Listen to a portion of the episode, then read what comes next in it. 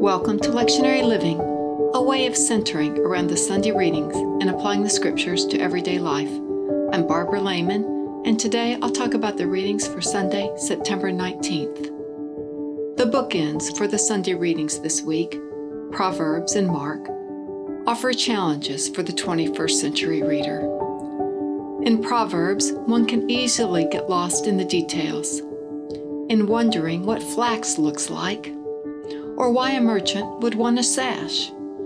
In Mark, the contextual difficulties are double trouble, for they are elusive and yet go straight to the heart of the message. Sigh. Let's plunge ahead. To gain strength for the journey, today's psalm is a help. A happiness can be gained, not a superficial kind but a deep satisfaction can come from applying Scripture to daily life. The psalm begins Happy are those who do not follow the advice of the wicked, or take the path that sinners tread, or sit in the seat of scoffers.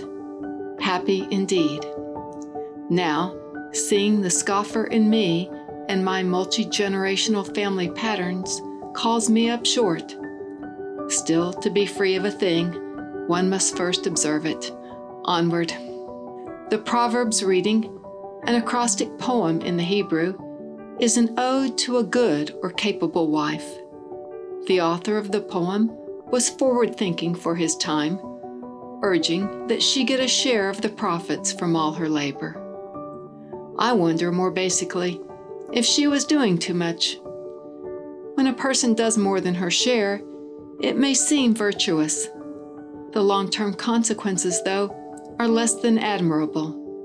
When others get used to her being responsible for everything, they become less responsible for their own part in anything.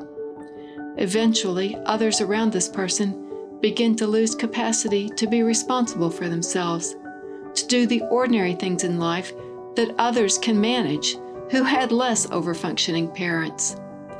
As adults, these folks must overcome the helplessness that comes from being too cared for.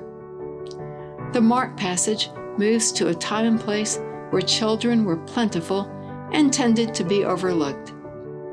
A family photo taken during Jesus' time, if such could be found, would show many children, a few parents, and very few older folks. In such a world, being a child brought zero prestige. It's a little like being old today. One is seen as a bit of a nuisance, requiring patience and feeding, even, in spite of a lack of productivity. In a retelling of the story for our time, perhaps Jesus would bring in an 85 year old and set her down in the middle of the group, reminding us to be servants of everyone. Regardless of the era, the larger point remains. When Jesus plopped that child down in the midst of his disciples, he was countering their concern with identifying who was the greatest. Making comparisons suddenly looked silly. Here was a child as important as anyone on earth. In human relationships, it's easy to get distracted by who's more important or successful, or who's closer to whom, or who gets left out. While humans and other mammals are wired to notice and avoid loneliness, a focus on the attention from or praise of others keeps a person stuck in immaturity. Comparing is twin to coveting, the only vice which made it twice into the Ten Commandments. It's a dangerous path. Instead of comparing oneself to others, a person can develop an inner guidance system regarding one's own satisfaction with oneself. Proverbs' good wife is a great example. If she's busy trying to be the greatest wife on the block, she's losing herself. If she's busy with her responsibilities for herself and to others, busy with the tasks that matter to her and connecting with others on them, she's finding herself. Here are some questions to reflect on this week. I use these to focus on what I'm trying to do with my life after the questions, I close with a verse from the psalm for the week.